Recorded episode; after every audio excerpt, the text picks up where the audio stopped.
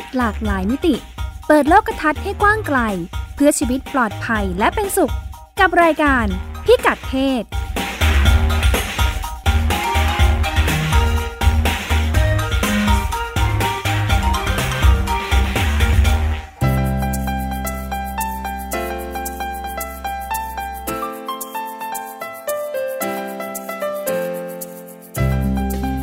ศวันนี้ติดตามเรื่องเพศหลากหลายมิติกับเราได้ที่นี่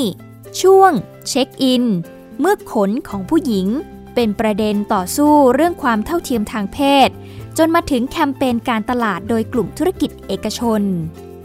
เรื่องเพศไม่พลาดโซเชียลมีเดียที่ลดช่องว่างทางเศรษฐกิจ และเพิ่มโอกาสให้กับกลุ่มผู้หญิงในจังหวัดชายแดนภาคใต้ เรื่องเพศ เรื่องลูก วิเคราะห์ปมทางจิต คดีฆ่าใส่หีบถ่วงน้ำ ค้นหาความบกพร่องด้านการเลี้ยงดูวัยเด็ก และความเป็นไปได้ในการเยียวยา โดยหมอโอ แพทย์หญิงจิราพรอรุณากูล กุมารแพทย์เวชศาสตร์วัยรุ่น โรงพยาบาลรามาธิบดี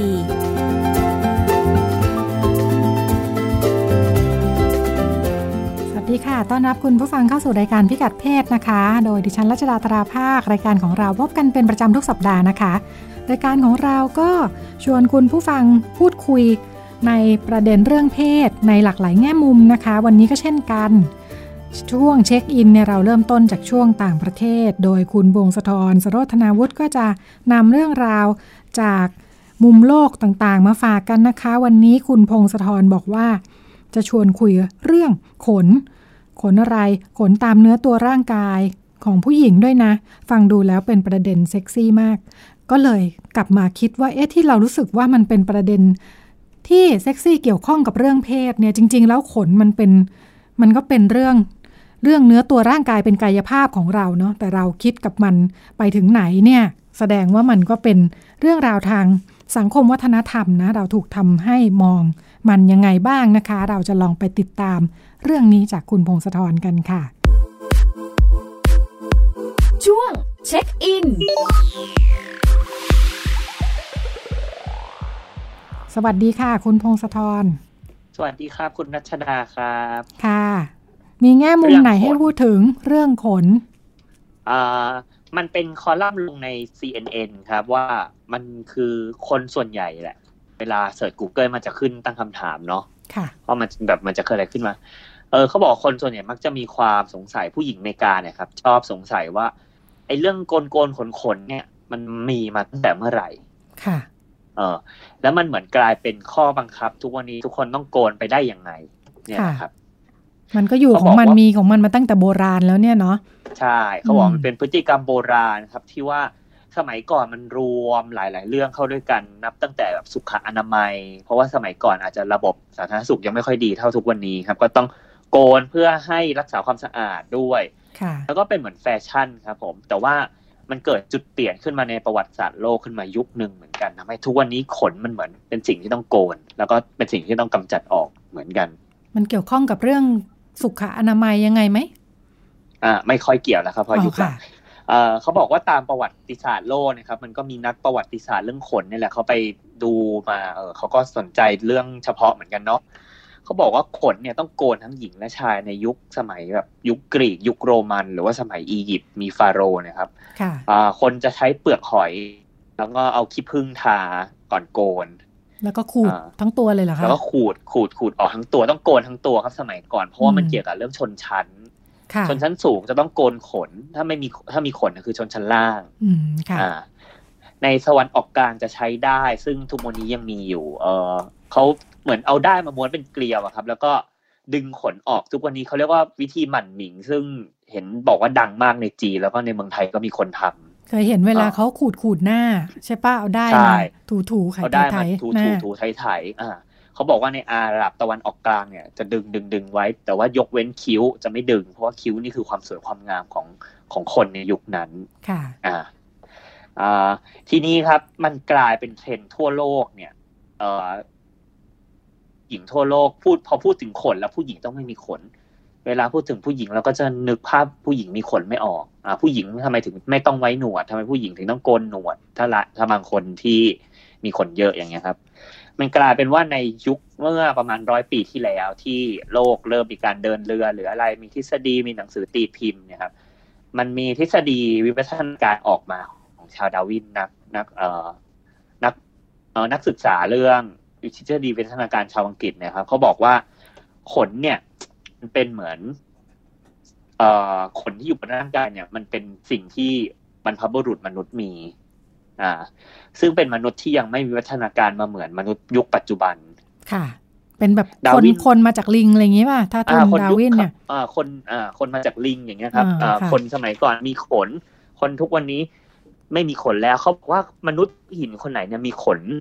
น้อยกว่าสะท้อนถึงว่าอยู่ในเป็นแบบอืมมนุษย์ที่มีวัฒนาการสูงกว่า อืมค่ะ มาอืมไกลแล้วเนาะมาไกลแล้วก็คนที่ไม่มีขนจะดึงดูดทางเพศมากกว่า ค่ะ คนก็เชื่อตามทฤษฎีนี้กันเยอะ แล้วก็นักวิทนักวิทยาศาสตร์สมัยก่อนก็เลยเหมาเอารวมกันว่า คนที่มีขนเยอะเนี่ย มันต้องเกี่ยวข้องกับพวกมนุษย์ยุคหินแน่ๆเลย พวกนี้มันคงแบบสติปัญญาไม่พัฒนาอืมอ่าค่ะว่าไปโน่นมีความว่าไปโน่นค่ะ ว่าไปถึงว่าพวกที่มีขนเยอะน่าจะมีความผิดปกติทางเพศค่ะอ่าขนเยอะเนี่ยเป็นแหล่งสะสมเชื้อโรค แล้วก็น่าจะเป็นคนที่แบบบ้าบ้าคลั่งชอบความรุนแรง อืม คิดไปได้หมดเลยเนาะอ่าเหมือนเป็นแบคิบดไปได้หมดเลยไปเชื่อมโยงว่ามันใกล้กับความเป็นสัตว์มากกว่าอ่าอย่างนี้ไหมใช่อ่ามัมันเชื่อมโยงกับค่ะความเป็นสัตว์ ความเป็นมค่ะนุษย์ยุคหินอืมคนก็ไม่อยากเป็นละอ่าค่ะ ก็เลยนับตั้งแต่ยุคนั้นครับ ก็เลยมีความเชื่อว่าต้องโกนขน ผู้หญิงต้อง โดยเฉพาะผู้หญิงต้องควบคุมเนื้อตัวร่างกายด้วยอ่าต้องโกนขน ถ้าใครมีขนจะดูน่ารังเกียจเป็นเหมือนคนป่าเถื่อน เป็นชนทล่างหรือ หรือว่าผู้อพยพ อืมค่ะ อ่า ทีนี้พอสังคมเริ่มเปลี่ยนไปเรื่อยๆครับ เข้าสู่ยุคที่เสื้อผ้าเริ่มสั้นขึ้น อ่า มีการวงการแฟชั่นทำเสื้อผ้าที่เป็นเสื้อแขนสั้น หรือกระโปรงขาสั้น กางเกงขาสั้น ก็เหมือนเป็นข้อบังคับไปเลย แล้วก็เป็นสิ่งที่ยึดถือนะตั้งแต่ตอนนั้นว่า ถ้าถ้าสมมติเปิดเผยเรื่องนั่งส่วนไหนก็ต้องโกนขนส่วนนั้น ค่ะ อืม ถ้าโชว์แขนก็ต้องโกนขนแขน อืมโดยเฉพาะผู้หญิงตะวันตก ซึ่งจะมีขนเยอะกว่าคนเอเชียเหมือนกันอืมค่ะอ่าเขาเก็บข้อมูลเขาบอกว่าในปี 1964 หรือว่าเมื่อประมาณ 50 กว่าปีที่แล้วครับ ผู้หญิง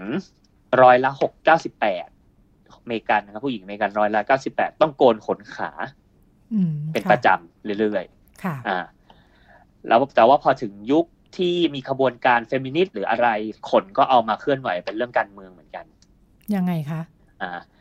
ก็มองว่ายุคนี้คงไม่ต้องโกนขนแล้วเพราะว่าเป็นเป็นอิสระเสรีภาพในตัวร่างกายโกนขนคงเป็นพวกถูกกดขี่อะไรอย่างเงี้ยครับเป็นอ่ายุคเคลื่อนไหวยุคฮิปปี้ในเมื่ออ่าถ้าผู้ชายไม่ต้องโกนผู้หญิงก็ต้องไม่โกนกันอย่างผู้นี้หญิงใช่ไหมก็ต้องไม่โกนเหมือนกันอ่าก็เป็นยุคค่ะไว้ขนค่ะแต่ว่า เอ่อเทรนด์เรื่องไม่โกนขนเนี่ยมันอยู่ได้แค่แป๊บเดียวครับในสมัยนั้น เพราะว่ามันมีเอ่ออุตสาหกรรมหนังโป๊เฟื่องฟูทางในยุค 80 มีธุรกิจ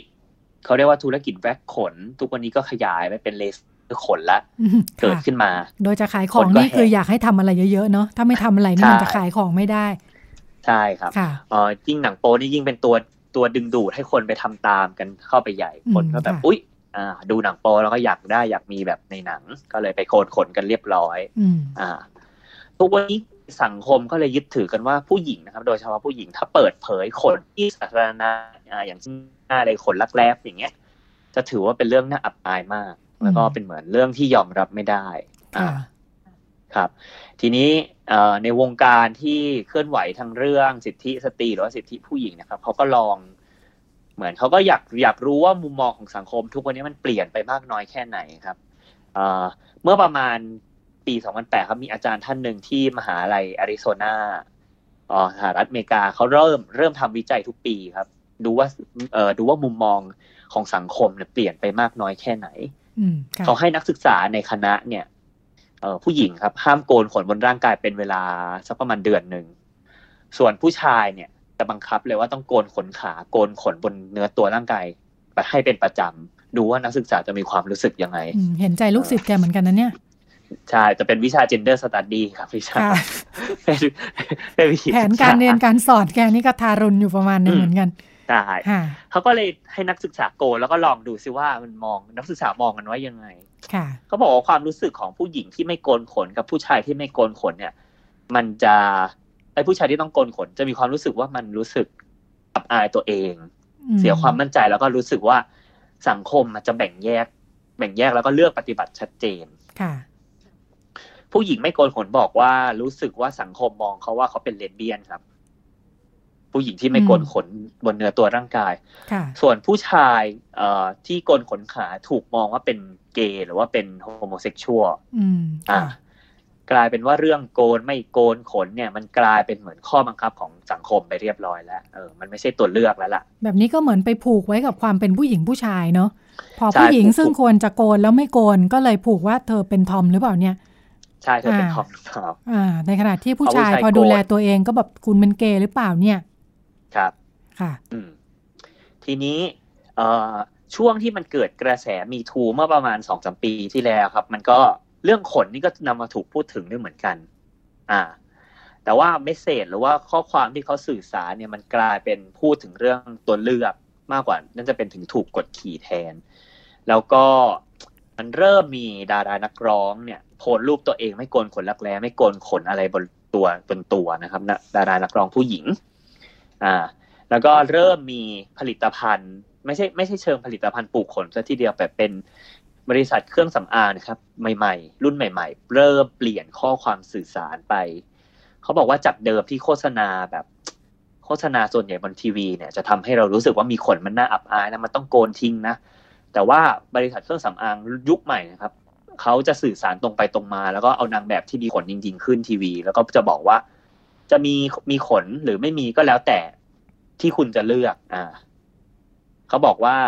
เอ่อ ผู้หญิงที่มีขนหรือไม่มีขนเนี่ย ก็แล้วแต่ว่าอยู่ที่สิทธิของคุณก็จะอยากจะโกนหรือไม่โกน แล้วก็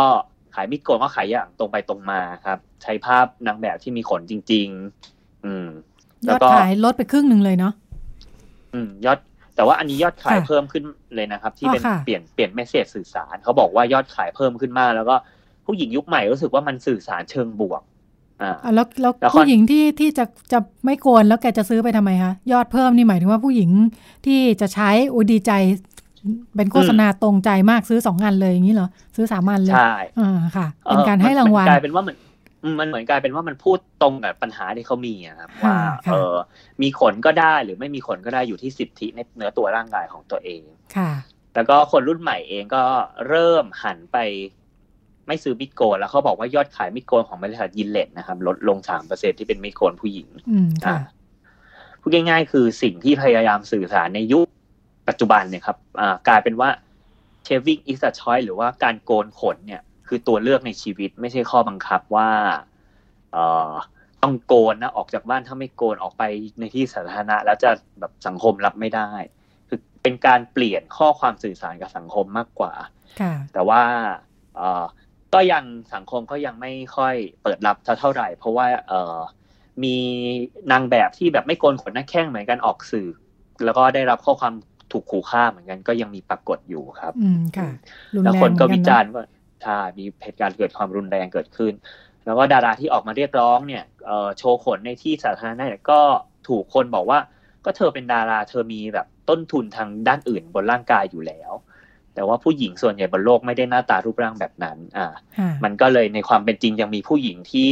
ได้รับแรงกดดัน แล้วก็ถูกจ้องมองจากสังคม แล้วก็ถูกวิจารณ์เรื่องเนื้อตัวร่างกายอยู่เสมอ แต่ถ้ายิ่งมีขนปุ๊บสังคมก็จะยิ่งวิจารณ์หนักขึ้น ก็ยังมีความคิดแบบนี้อยู่ครับ ค่ะ พอเป็นดาราแล้วลุกขึ้นมารณรงค์แคมเปญอะไรพวกนี้นี่ก็จะมักเจอข้อหาแบบนี้เนาะข้อโต้เถียงครัแบบบว่าผมอ๋อเธอเป็นดารานี่ทำอะไรก็ได้ทำอะไรก็สวยทำอะไรก็รวยเนาะ ด้านหนึ่งมันก็ก็เลยเป็น แต่ก็เป็นการอ่าใช้ชื่อเสียงซึ่งเป็นที่สนใจให้สิ่งที่ต้องการสื่อสารมันเผยแพร่ออกไปในวงกว้างนะคะครับก็ผมเป็นอีกเรื่องหนึ่งที่ถูกนำมาใช้ในการพูดถึงเรื่องอาสิทธิเรื่องทางเลือกที่มากขึ้นนะคะ ค่ะ ขอบคุณคุณพงศธรค่ะ ครับ ขอบคุณครับ ค่ะ ก็เป็นช่วงเช็คอินนะคะ แล้วก็เดี๋ยวเราไปกันต่อในช่วงถัดไปเลยค่ะ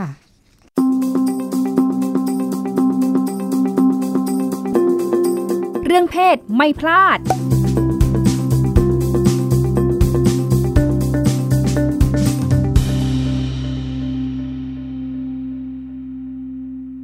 ในช่วงเรื่องเพศไม่พลาดนะคะ เราก็มักจะมีการติดตามสรุปเรื่องราวในรอบเดือนรอบหลายเดือนกันอยู่เป็นประจำนะคะ เรื่องเพศไม่พลาดก็จะได้ไม่พลาดข่าวสารที่เกิดขึ้นในรอบเดือนนี้โดยเฉพาะเป็นเดือน ที่มีวันสำคัญในประเด็นเรื่องสิทธิผู้หญิงนะคะ คือมาช่วงต้นเดือนวันที่ 8 มีนาเนี่ยก็ถือว่าเป็นวันสตรีสากลดิฉันก็ชอบพูดคำว่าผู้หญิงสากลนะคะสตรีสากลก็ดูคุณน้ำคุณนายมากทีเดียว เราจะลองมาดูว่ามีกิจกรรมอะไรความเคลื่อนไหวอะไรกันบ้างนะคะ ใน ในวันสตรีสากลวันผู้หญิงสากลที่ว่านี้นะคะ เป็นประจำทุกปีกลุ่มที่มีการเคลื่อนไหวมาอย่างยาวนานนะคะ ถือเป็นกลุ่มที่มีกระบวนการทำงานเรื่องผู้หญิงกันมาอย่างต่อเนื่องยาวนานก็คือกลุ่มแรงงานนะคะ วันผู้หญิงสากลที่ผ่านมาก็ยังคงรวมตัวกันนะคะสหพันธ์แรงงานอุตสาหกรรมสิ่งทอ การตัดเย็บเสื้อผ้า และผลิตภัณฑ์หนังแห่งประเทศไทยนะคะ ก็ร่วมกับทางกลุ่มสหภาพแรงงานย่านรังสิตและใกล้เคียงก็มีการออกถแถลงการนะคะ โดยใช้คำขวัญว่า หยุดละเมิดสิทธิสตรี เสรีภาพต้องเท่าเทียม แล้วก็มีพ่วงประเด็นเรื่องเรียกร้อง ให้มีการแก้ไขรัฐธรรมนูญทั้งฉบับนะคะแล้วก็มีประเด็นเรื่องการขึ้นค่าแรง เรื่องการจัดสวัสดิการตามที่รัฐบาลได้เคยหาเสียงไว้นะคะ รวมทั้ง เพิ่มวันลาคลอดบุตรนะคะ สิทธิการทำแท้งได้อย่างปลอดภัยเมื่อมีบุตรโดยไม่พร้อมนะคะ รวมทั้งการสร้างรัฐสวัสดิการ การคุมราคาสินค้าที่เป็นปัจจัยสำคัญในการดำรงชีพ ซึ่งในช่วงปีที่ผ่านมาก็เราก็จะเห็นประเด็นเรื่องการ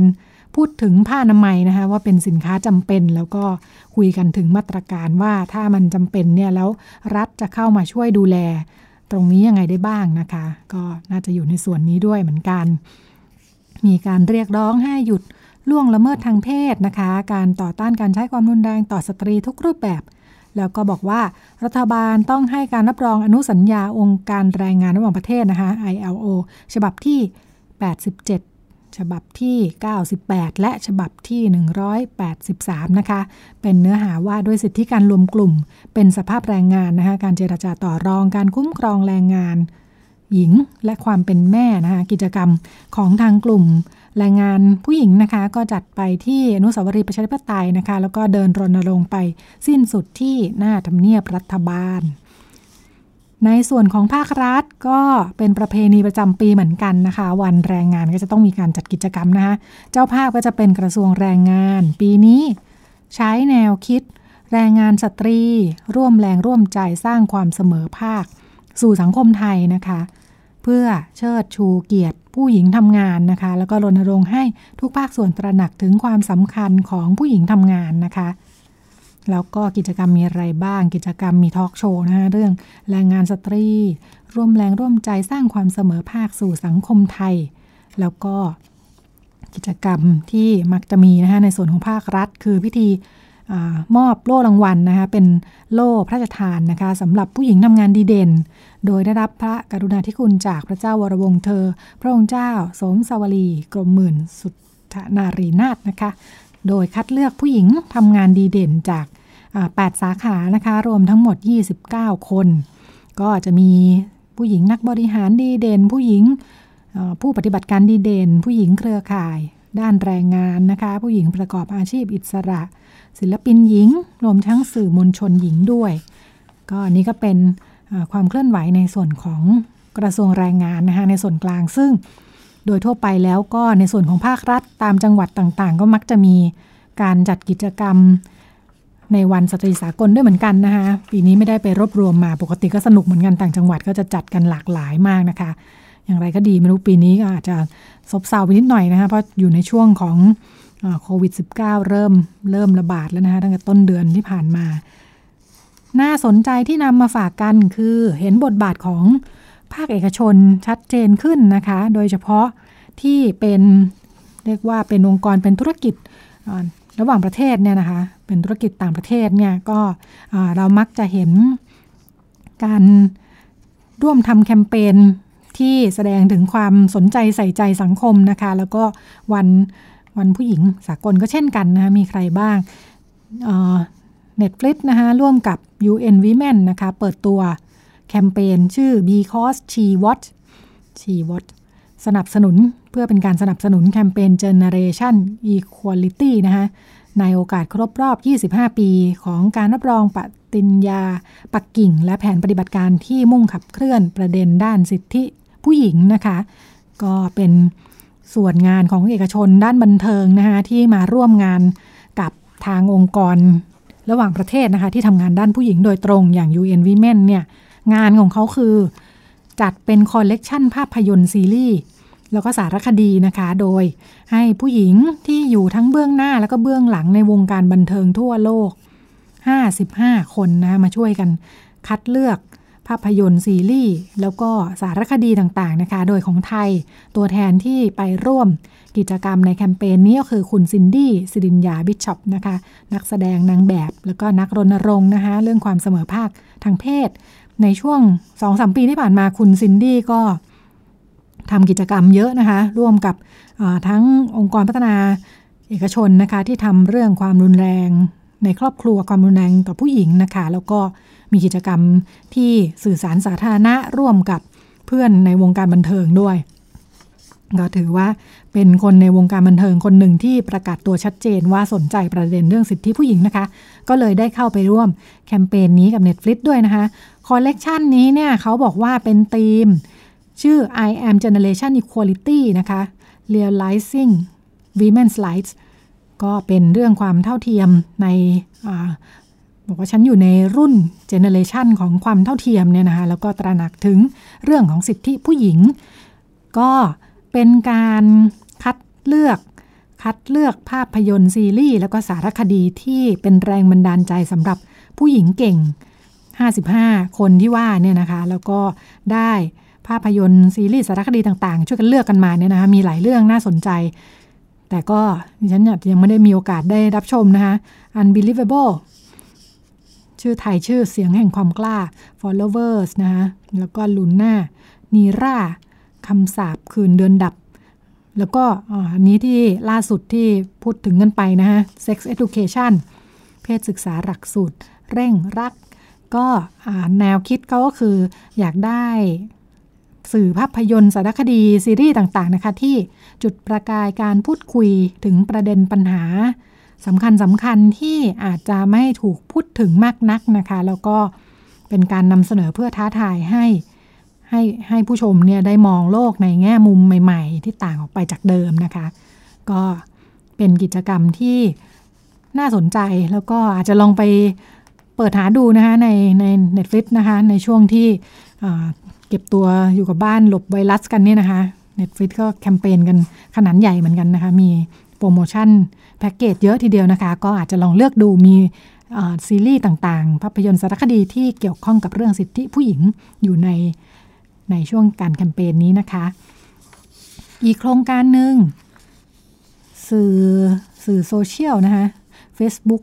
ซึ่งเป็นที่รู้จักกันอยู่แล้วเนี่ยนะคะ เขามีโปรเจกต์ชื่อว่า Boost with Facebook นะคะ เป็นโครงการฝึกอบรม ทักษะดิจิทัล เป็นงานที่ร่วมกับมูลนิธิคีนัน มูลนิธิคีนันแห่งเอเชียนะคะะเปิดตัวไปตั้งแต่ปีที่แล้วค่ะ แนวคิดคือการช่วยเหลืออธุรกิจขนาดกลางขนาดเล็กนะคะ SME ในท้องถิ่นเนี่ยเพื่อสร้างธุรกิจให้เติบโต แล้วก็บอกว่าโครงการนี้ทำทำในหลายประเทศนะคะ มีผู้หญิงเข้าร่วมฝึกอบรมเกินกว่า 60%นะคะ แล้วก็ของในไทยเนี่ยมีผู้หญิงจากทางพื้นที่จังหวัดชายแดนภาคใต้เข้าร่วมเยอะเลย บอกว่ามากกว่า 70%นะคะโครงการเขาใช้ชื่อว่าการศึกษาอนาคตของธุรกิจ Future of Business นะคะ โดยเป็นความร่วมมือระหว่าง Facebook ธนาคารโลก แล้วก็องค์การเพื่อความร่วมมือและการพัฒนาทางเศรษฐกิจ อันนี้เป็นการสำรวจนะคะ บอกว่าเขาไปสำรวจธุรกิจขนาดเล็ก มาทั่วโลกนะคะ หลายหลายล้านรายนะคะ พบว่ามีการใช้ Facebook ในการทำธุรกิจของอผู้หญิงเนี่ยเยอะนะคะ อย่างในไทยเนี่ยบอกว่าจากการสำรวจเนี่ยผู้หญิงผู้หญิงจำนวนมากเลยนะคะ เกือบครึ่งหนึ่งอะบอกว่าต้องการเป็นเจ้านายของตัวเองนะคะ คนที่มาใช้ Facebook ในการทำธุรกิจ เขาให้ความสนใจกับผู้ดีผู้หญิงนะคะที่อยู่ทางพื้นที่จังหวัดชายแดนภาคใต้ ก็จริง ๆ ของกลุ่มนี้เราเคยเคยคุยทางสัมภาษณ์ทางโทรศัพท์ในในรายการพิกัดเพศอยู่นะคะเมื่อประมาณปีที่แล้ว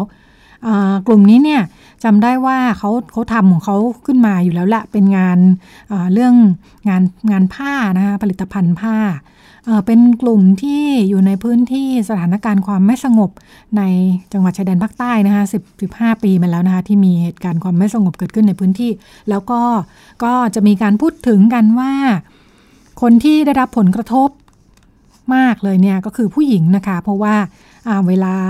เกิดเหตุการณ์ความไม่สงบเกิดความสูญเสียเรื่องชีวิตอะไรต่ออะไรเนี่ยคนที่ประสบเหตุเนี่ยมักจะเป็นผู้ชายนะคะก็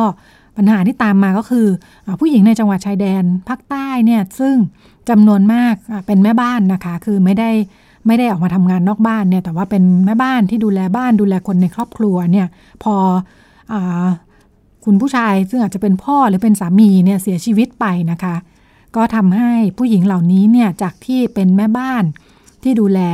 ลูกดูแลคนแก่เนี่ยนะก็ต้องลุกขึ้นมาเป็นหัวเรือใหญ่ต้อง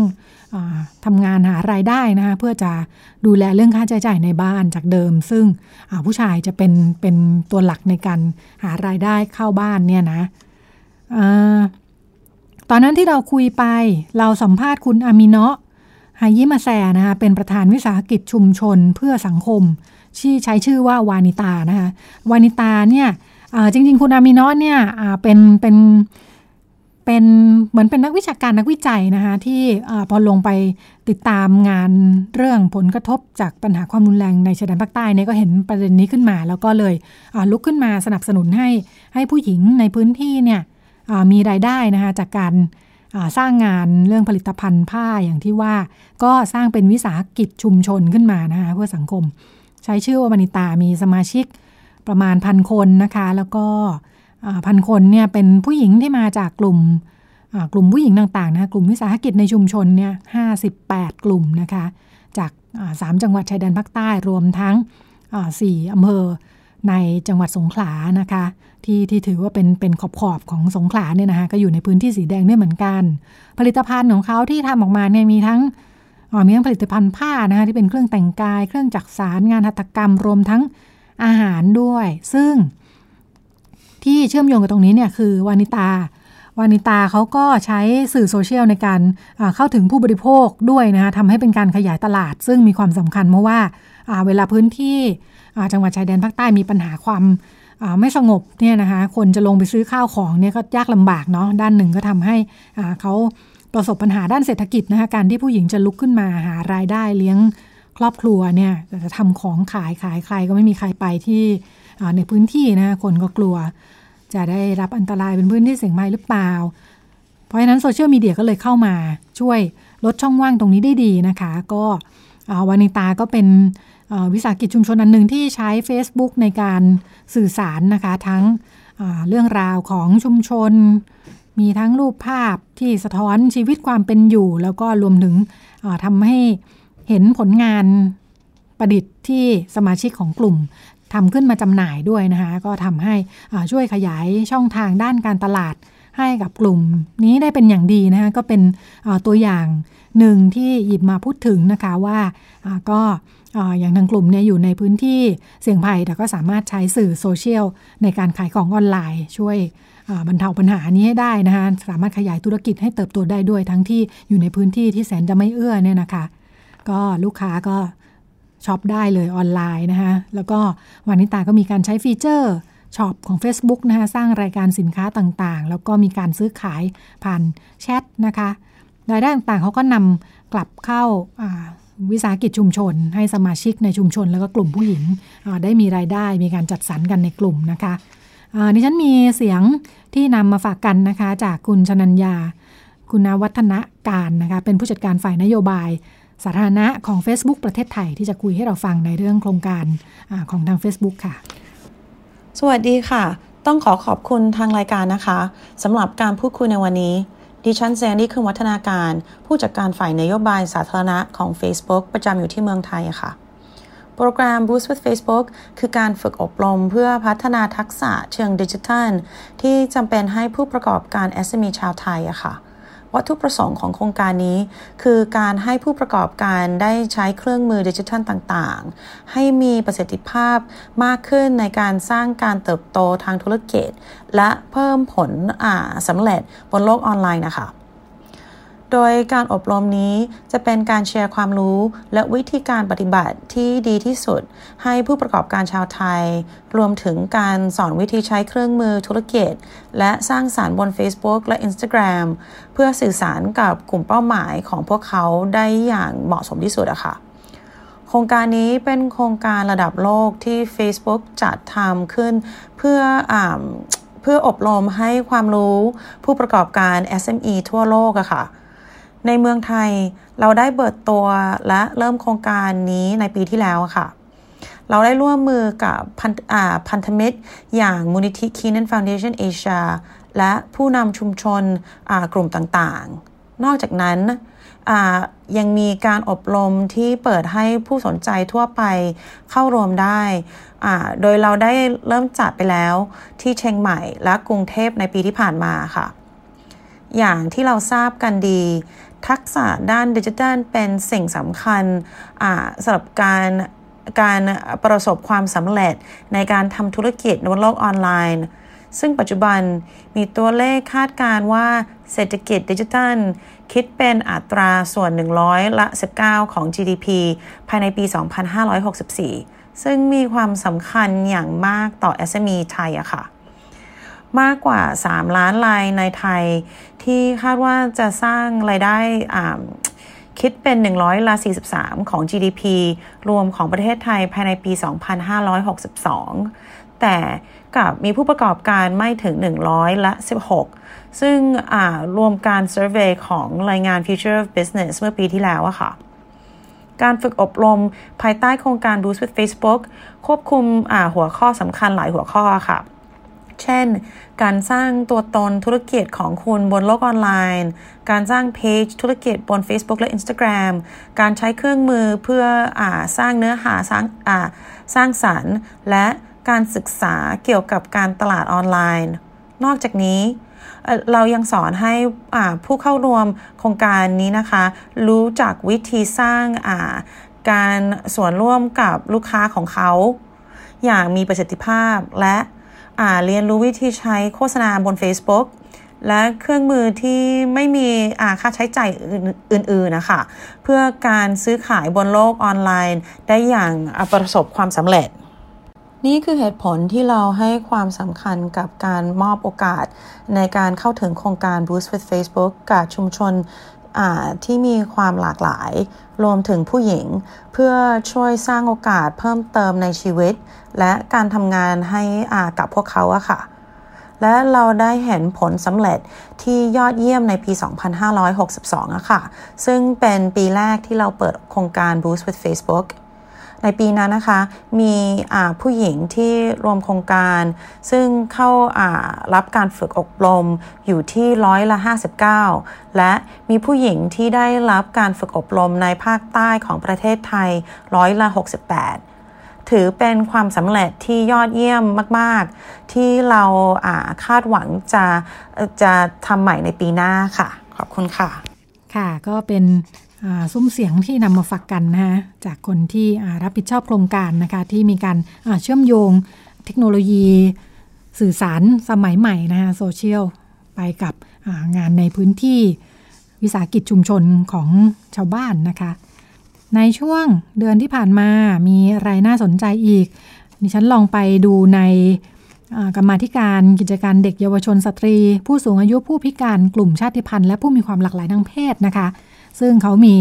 การประชุมกันเป็นประจำทุกสัปดาห์นะคะเดือนนี้ดูห่างหายนะคะประชุมไปครั้งเดียวตอนต้นเดือน วาระพิจารณาน่าสนใจค่ะเป็นวาระที่พูดคุยกันเรื่องแนวทาง ศึกษาแนวทางการคุ้มครอง แล้วก็ดูแลเด็กที่เกิดจากการตั้งคันแทนนะคะหรือว่าอุ้มบุญ ซึ่งถ้าจำกันได้ในช่วงก่อนหน้านี้มีกรณีที่มีการตรวจตรวจค้นนะคะแก๊งที่รับจ้างตั้งคันแทนนะคะ เป็นเป็นแก๊งข้ามชาติด้วยนะคะ ในพื้นที่กรุงเทพนี่เอง รวมทั้งแถวปทุมธานีนะคะ แล้วก็มีการพบเด็กที่เกิดจากการตั้งครรภ์แทนเนี่ยสองคนนะคะสองขวบกับสี่ขวบ รวมทั้งผู้หญิงที่มีลักษณะว่ามีการรับจ้างตั้งครรภ์นะรับจ้างตั้งท้องแทนเนี่ยเจ็ดคนกำลังท้องอยู่คนหนึ่ง ก็กรรมธิการก็เลยเชิญ หน่วยงานที่รับผิดชอบเรื่องนี้มาให้ข้อมูลนะคะ ซึ่งก็คืออธิบดีกรมกิจการเด็กและเยาวชนนะคะหรือดอยเนี่ยนะคะ ทางดอยบอกว่าตามอย่างกรณีที่เกิดขึ้นเนี่ยนะคะก็ทางทางหน่วยงานที่ดูแลอยู่เนี่ยคืออทำงานตามพรบคุ้มครองเด็กนะคะ2546 โดยหน่วยงานที่เป็นนกลไกในระดับพื้นที่เนี่ยคือบ้านพักเด็กและครอบครัวนะคะซึ่งมีอยู่ทั่วประเทศ 77 จังหวัดเนี่ยนะคะ เด็กๆที่ไปเจอว่าเป็นเด็กที่เกิดจากการอุ้มบุญเนี่ยนะคะ ตอนนี้ก็เลยอยู่ในสถานสงเคราะห์เด็กอ่อนปักเกร็ดนะคะที่บอกว่า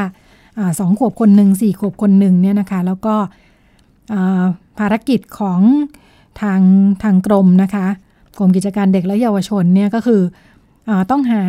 พ่อแม่ที่แท้จริงให้กับ เด็กสองคนนี้นะคะ แล้วก็ถ้าหาไม่เจอจริง ๆ ในช่วงเวลาหนึ่งเนี่ยก็จะต้องอนำเข้าสู่กระบวนการหาครอบครัวบุญธรรมนะคะ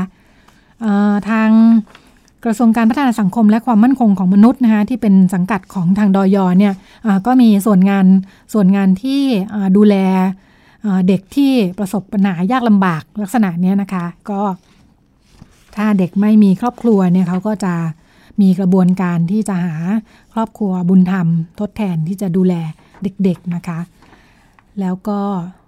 ส่วนผู้หญิงที่รับจ้างตั้งคันแทนนะคะเจ็ดคนที่พบเนี่ยอบอกว่า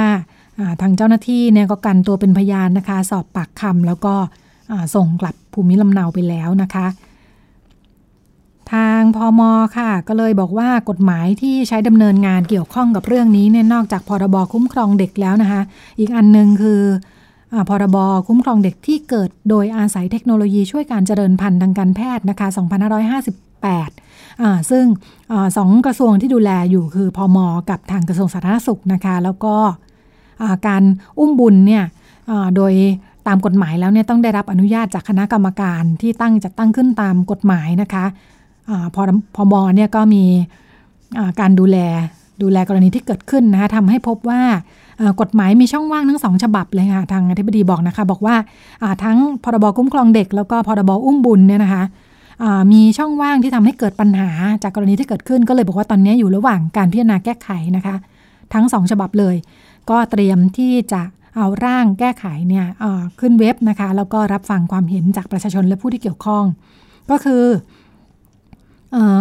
ประเด็นที่เรื่องการแก้ไขกฎหมายนะคะทางที่ประชุมก็เลยระดมความเห็นการคุยว่าทางพรบอุ้มบุญเนี่ยควรจะมีการกำหนดเพิ่มเติมนะคะในเรื่องค่าบริการ ว่าไม่ให้สูงเกินไปนะคะเพื่อให้คนที่มีลูกยากเนี่ยแต่ว่าจะไม่ได้ฐานะดีมากเนาะสามารถเข้าถึงได้อย่างทั่วถึงแล้วก็เท่าเทียม รวมทั้งหาทางอุดช่องว่าง เพื่อไม่ให้เกิดการว่าจ้างขึ้นนะคะอันนี้เกิดปัญหาขึ้นค่ะจะแสดงให้เห็นว่ามีช่องว่างบางอย่าง รวมทั้ง มีการเสนอว่าควรจะบังคับให้ครอบคลุมการอุ้มบุญของกลุ่มผู้มีความหลากหลายทางเพศด้วยนะคะ จริง ๆ แล้วพยายามดูเรื่องกิจกรรม จริง ๆ ก่อนหน้านี้เนี่ยมีกิจกรรมน่าสนใจที่จัดเป็นอีเวนต์อยู่หลายที่นะคะนิทรรศการศิลปะ นิทรรศการฉายหนังอะไรต่ออะไร แต่พออัปเดตกันล่าสุดนี่เจอโควิด -19 เข้าไปก็เลื่อนกันหมดเลยนะคะเพื่อความปลอดภัย เพราะฉะนั้นก็ทุกท่านอยู่บ้านช่วงนี้น่าจะดีนะคะโดยเฉพาะวันหยุด รือวันธรรมดาหลายคนทำงานจากที่บ้านแล้วนะคะ ก็เลยชวนให้รับฟังรายการพิกัดเพศนะคะรับฟังได้จากทางเว็บไซต์แล้วก็พอดแคสต์ย้อนหลังได้ทุกตอนเลย มีให้ฟังอยู่หลายร้อยตอนนะคะเพราะจัดมาประมาณ 3 ปีแล้วนะคะ ค่ะ วันนี้นำข่าวมาฝากกันในช่วงนี้ แล้วก็เดี๋ยวเราไปกันต่อกับคุณหมอโอในช่วงเรื่องเพศเรื่องลูกค่ะ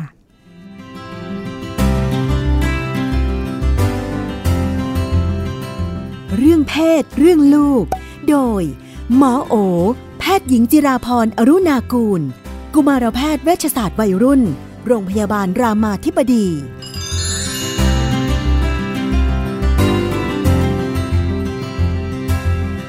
มาพบกับช่วงเรื่องเพศเรื่องลูกกับคุณหมอโอนะคะ สวัสดีค่ะ อยู่ในช่วง อยู่ในช่วงโควิดร้อนแรงมาก ใช่แต่ทำไมจะมากันนี่มีการตัดสินใจเนาะต้องเอาไงกันดี ชีวิตเปลี่ยนไปเยอะไหมเปลี่ยนเยอะค่ะ อย่างอย่างลูกอยู่บ้านเนี่ย ชีวิตเปลี่ยนมากเลย แต่ก็ดีนะคะ เป็นผลกระทบทางอ้อมเออมันก็เป็นช่วงที่แบบเออเขาก็ได้ได้ฝึกอะไรหลายอย่างเนี่ยอืมฝึกอยู่เองไม่มีแม่อะไรเงี้ยก็ดีเหมือนกัน คือโรงเรียนปิดอยู่แล้วโรงเรียนปิดแต่พ่อแม่ก็ยังต้องทำงานอ่าแต่ว่าพ่อกิจกรรมแม่ก็อื่นก็เลยพลอยก็ไม่งดมีไปไปหมด้วยใช่ก็จะก็พาดีไปโรงพยาบาลก็ไม่ถนัดช่วงนี้เออทุกทุกทีเราก็จะพาไปอ่าโรงพยาบาลด้วยก็ไปดูพ่อค่ะทำงานแม่ทำงาน อันนี้ก็ไม่กล้าไปละอ่าเพราะว่ามันก็เสี่ยงเยอะหน่อยค่ะก็ต้องอยู่บ้านเออแต่ก็ดีนะคะเขาก็ แบบมี creativity ในการเล่นอะไรของตัวเองไปเรื่อยๆเป็นเลี้ยนี่งอาชียุวิตเท่าไหร่แล้วตอนนี้หกขวบหกขวบหกขวบนี่เขารับรู้เรื่องโรคระบาดเรื่องอะไรยังไงค่ะบ้างรับรู้ก็ก็รู้รู้รู้คิดว่าก็รู้ใกล้ๆกับผู้ใหญ่รู้ เพราะว่าเราก็เล่าให้ฟังเหมือนเหมือนเหมือนค่ะคุยกัน หรือเวลาเราคุยกันเราก็จะอยู่กับลูกด้วยก็ทำให้เขารู้ว่า อ๋อมันติดกันยังไง มันรุนแรงแค่ไหนคนตายเยอะอืมในประเทศค่ต่างๆอะไรอย่างเงี้ยเขาก็จะอืมสนใจ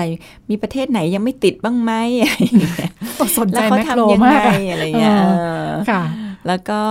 เออเออเขาก็จะเขาก็จะอยากรู้ว่าแบบมันอีกนานไหมอะไรอย่างเงี้ยเพราะว่ามันก็เปลี่ยนวิถีชีวิตพอสมควรจากเด็ก เลี้ยงลูกนอกบ้านนะคะก็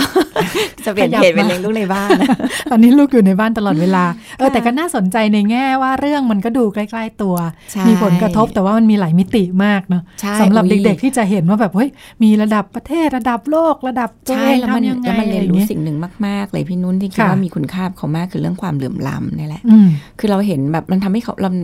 เราก็พยายามสอนให้เขาเห็นนะเนาะว่าค่ะเราอยู่ในที่ที่แบบเรามีบ้านอยู่ เรามี เอ่อเงินพอจะซื้อหน้ากากถึงที่ถึงแม้จะราคาแพงขึ้นอืมเราอยู่ในแบบที่ที่มัน access ได้อะไรเงี้ยค่ะแต่มันมีคนจำนวนหนึ่งเลยอะที่ที่เขาแบบปลอดภัยไม่เท่ากัน ปลอดเนาะภัยไม่เท่ากัน แล้วก็หาซื้ออุปกรณ์ในการที่จะดำรงชีวิตไม่เท่ากัน ซึ่งซึ่งสิ่งเหล่านี้จริงถ้าเราพยายามสอนลูกเนี่ยโอ้โหมันเป็นโอกาสอันดีมากเลยนะคะบางทีเราก็เอาข่าวให้เขาดูว่าเนี่ยมันมี คุณตาที่เขาเป็นโรคไตอย่างเงี้ยซึ่งต้องซึ่งต้องแบบใช้แอลกอฮอล์เพื่อลดการฆ่าเชื้อซึ่งมีความจำเป็นเนี่ย แต่พอมันโดนคนโกยแอลกอฮอล์ไปกันหมดจนหมดตลาดเนี่ยคนเหล่านี้ก็มีผลกระทบ คือคือมันก็ทำให้เขาเห็นเรื่องของแบบการอยู่ร่วมอะเรื่องของความหลื่มล้ำเรา เราก็แบบจอดรถซื้อซื้อของของคนที่แบบขายอยู่ข้างทางเป็น ตอนนั้นไม่กวาดไม่กวาดกวาดสนามอะไรเงี้ย เราก็รู้สึกว่าเราซื้อในห้างก็ได้ใช่ไหมอืมแต่จริงๆอะมันก็มีคนจำนวนหนึ่งที่ตอนเนี้ยค่ะที่เขาว่าได้รับผลกระทบเยอะ แล้วมันเป็นซีนที่แบบได้เรียนมากเลยเพราะว่า เราก็ถามไปแค่ว่าคุณลุงเป็นยังไงบ้างเขาบอกลุงก็บ่นบอกว่า แย่เลยครับ เพราะว่ามันไม่มีของนำเข้าจากจีน คือพวกเนี้ยอืมเขานำเข้าค่ะจากจีนมันค่ะตอนนี้ไม่มีของ แล้วก็คนก็ไม่ซื้อ เพราะว่าแบบมันก็แบบเหมือนกับคนก็ใช้ชีวิตนอกบ้านลดลงอะไรเงี้ยเขาก็ควักเงินมาให้ดูว่า เนี่ยอันนี้ที่เขาจะต้องอยู่ตลอดทั้งเดือนเนี่ยซึ่งแบบเราเห็นแล้วเราก็เออก็สงสารอย่างเงี้ยมันก็ทำให้เห็นชีวิตอะที่ว่าจริง ๆ แล้วอะไรสำคัญ อะไรมีความหมายการช่วยเหลือกันมันมีความสำคัญยังไง ซึ่งก็เป็นเวลาที่ดีของเด็ก ๆ มากเลย แต่ในภาวะตื่นตระหนกนี่อืมการคิดถึงคนอื่นบางทีก็ดู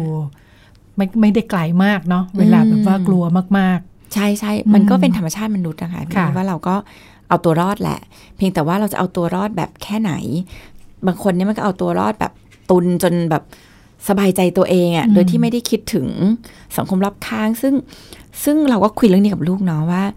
มันไม่ทะไม่มีทางที่เราจะอยู่ในสังคมนี้ได้อะในขณะที่เราปลอดภัยอยู่คนเดียว หรือในขณะที่มีคนจำนวนหนึ่งปลอดภัย แต่คนจำนวนหนึ่งเนี่ยกำลังแบบกำลังไม่มีกินกำลังไม่มีงาน กำลัง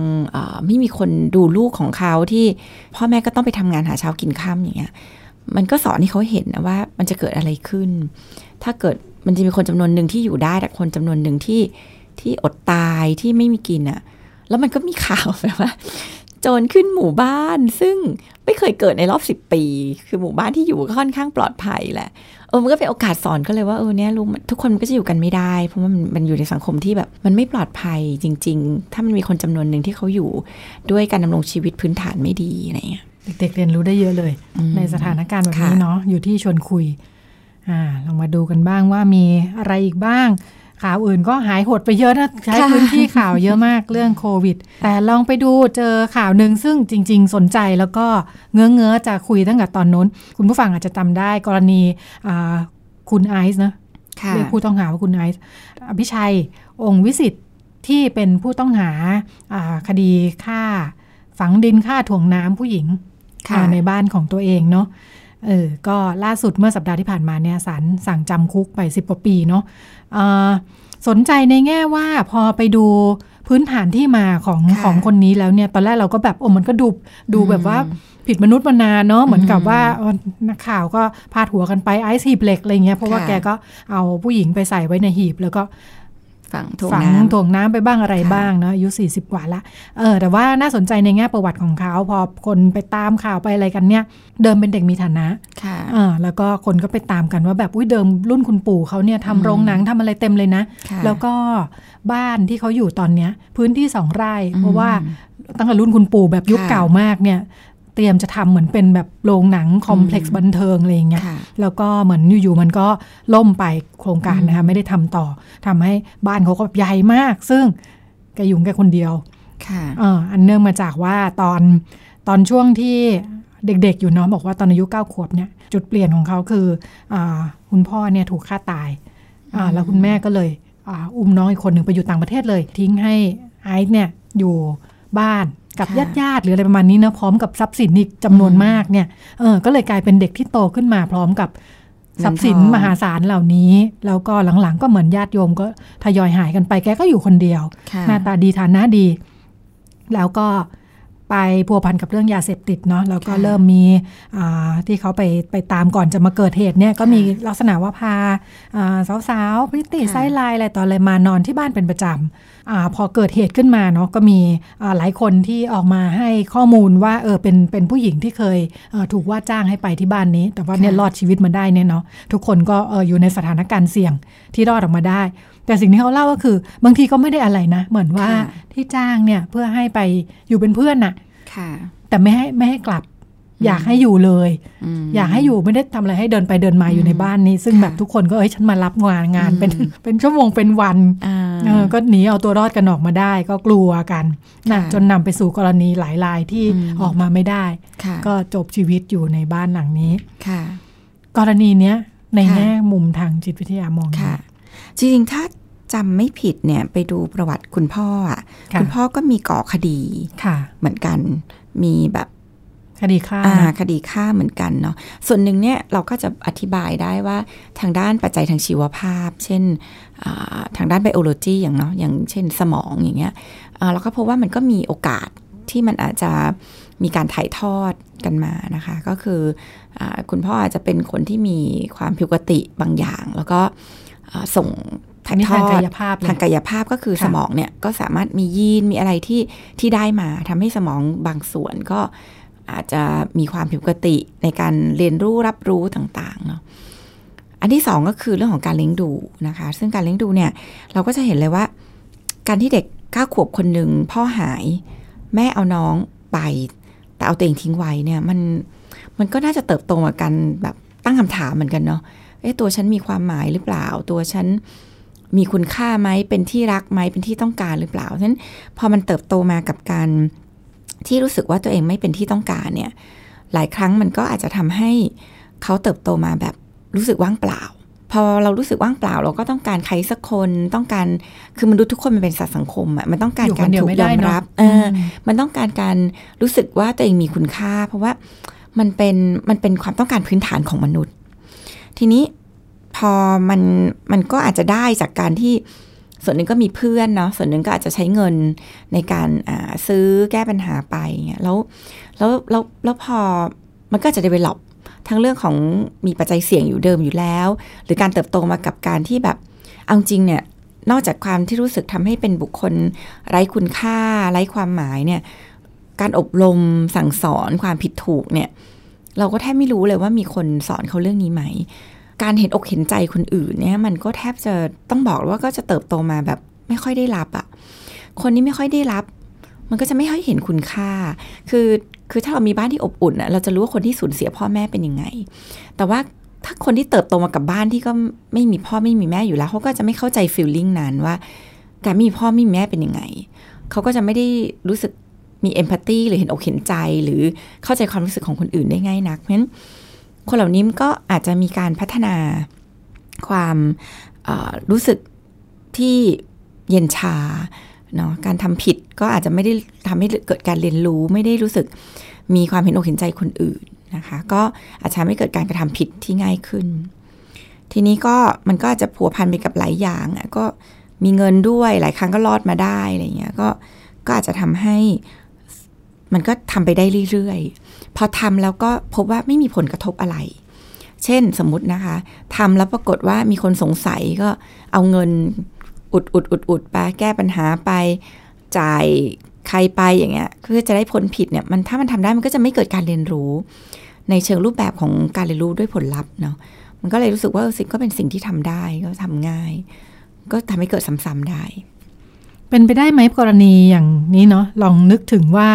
การที่เด็กจะเติบโตแล้วก็มีความเข้าใจเรื่องโน้นเรื่องนี้ หรือว่ากลับไปที่อย่างคุณหมอยกตัวอย่างช่วงต้นนะว่าเออโควิดเนี่ยแต่ว่าถ้าจะให้เด็กเข้าใจเรื่องโน้นเรื่องนี้เราก็ชวนเขาคิดชวนเขาคุย ไอ้เนี่ยไม่มีใครเลย แต่ในเด็กภาวะปกติเนี่ยที่อยู่กับครอบครัวเนาะเด็กจำนวนมากเราก็เห็นว่าไม่ได้มีการสื่อสารหรืออการดูแลพูดคุยใช่มากนัก ก็ต้องบอกพ่อแม่ก็เวลาน้อยตอนเนี้ยปากกัดตินถีบกันอะว่างี้ หาเช้ากินค่ำเวลาอยู่กับลูกก็อาจจะสนใจกับเรื่องหลักๆ การเรียนเป็นยังไงเรียนหนังสือไม่ทำกันบ้านหรือเปล่าก็อาจจะโฟกัสกับเรื่องนั้นเป็นเรื่องหลักเพราะฉะนั้นบางทีมันก็จะ ไม่ค่อยได้มีเวลาที่เราจะมาชวนเขาคุยเรื่องการเข้าใจความรู้สึกคนอื่น การเห็นอกเห็นใจคนอื่น แล้วพ่อแม่เองจริงก็อยู่ในภาวะเอาตัวรอดเนาะพี่พอมันพอมันอยู่ในภาวะเอาตัวรอดเนี่ยพี่นุ่นมันจะคิดแค่นี้แหละ วันนี้จะมีอะไรกิน จะมีเงินจ่ายค่าเทอมไหมมันก็จะไม่ได้คิดในเชิงของศีลธรรม จริยธรรม คุณธรรมอะไรมากนัก มันก็จะทำให้ตัวพ่อแม่เองเนี่ยก็ไม่ได้มีเวลาหรือโฟกัสของพ่อแม่ก็อาจจะไม่ได้อยู่ในจุดเหล่านี้ มาก ซึ่งเราก็เข้าใจได้อะคือคนอยู่ในภาวะที่ฉันจะมีชีวิตรอดไปวันๆยังไงเนี่ยมันมันก็คิดถึงสิ่งเหล่านี้น้อยน้อยลงเป็นธรรมดาสมองมันก็ตอบสนองแบบนั้นเพราะนั้นมันก็เป็นสิ่งที่เราอาจจะต้องแบบเขาเรียกว่าให้ความสนใจกันมากขึ้นนะคะ คือถึงแม้ว่าเราจะต้องใช้เวลาอยู่กับการเอาตัวรอด เอาชีวิตรอดเนี่ย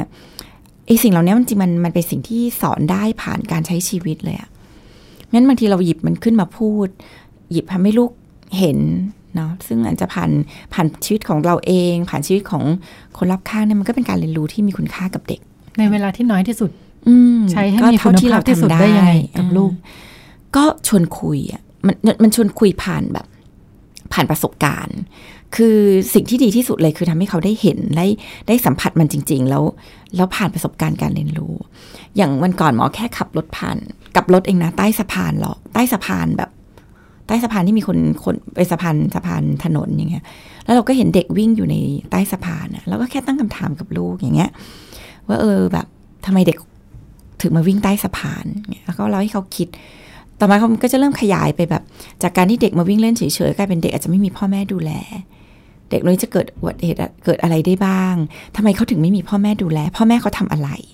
อย่างนี้มันจะเริ่มเห็นภาพที่กว้างขึ้นกว้างขึ้นจาก จากสิ่งที่เห็นแค่เด็กวิ่งเล่นใต้สะพาน แล้วไม่มีผู้ใหญ่ดู มันก็ทำให้เกิดเห็นความจำว่าถ้าเขาไปอยู่ตรงนั้นบ้างอะ่ะ มันจะเกิดอะไรขึ้นกับเขาได้บ้าง เขาจะกลัวอะไรอ่าเขาจะเขาอยากเขาต้องการอะไร มันเกิดอะไรขึ้นที่ทำไมพ่อแม่ถึงถึงไม่มีไม่มีคนมาดูแลเด็ก อย่างเงี้ยมันก็ไป